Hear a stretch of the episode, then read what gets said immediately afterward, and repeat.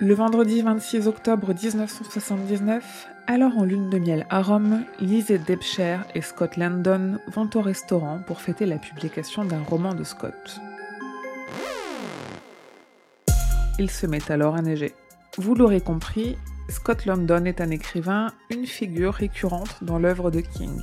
Mais dans cette histoire, ce n'est pas lui le sujet. Le sujet, c'est de savoir ce qu'on devient pour nos proches une fois que nous sommes morts. L'histoire, c'est celle de ce qu'il reste, des gens qui restent, de Lisée, parce que Scott Landon décède très tôt dans le récit. L'inspiration de King pour ce roman, Histoire de Lisée, est probablement sa genèse la plus personnelle. Affaibli par l'accident qui a failli lui coûter la vie en 1999, King attrape une pneumonie quelques années plus tard. Il passe près d'un mois à l'hôpital et pendant ce temps, Tabitha, son épouse, décide de nettoyer et réorganiser son bureau. À son retour chez lui, King trouve un bureau transformé, mais surtout vidé. Il se dit alors que c'est à ça que ressemblera cette pièce quand il mourra et que quelqu'un aura tout nettoyé. L'idée d'histoire de Lisée est alors née. Guidé par l'idée que les auteurs, quand ils créent, vont dans un autre monde, il développe aussi une idée qu'il fascine depuis longtemps, celle du chagrin et du deuil.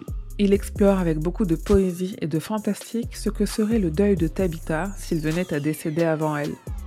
À l'inverse de Cimetière, King explore le deuil comme une émotion durable, explore ce qu'il se passe quand on perd une personne qui est votre partenaire de vie depuis très longtemps.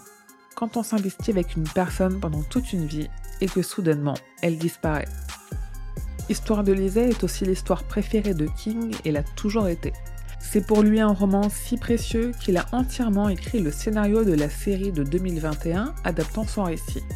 Lors de la promotion de la série, il expliquait qu'il voulait reprendre l'histoire du livre et la rendre meilleure. Il a dit que si quelqu'un devait tout gâcher, alors ce serait lui, personne d'autre n'a le droit de gâcher cette histoire.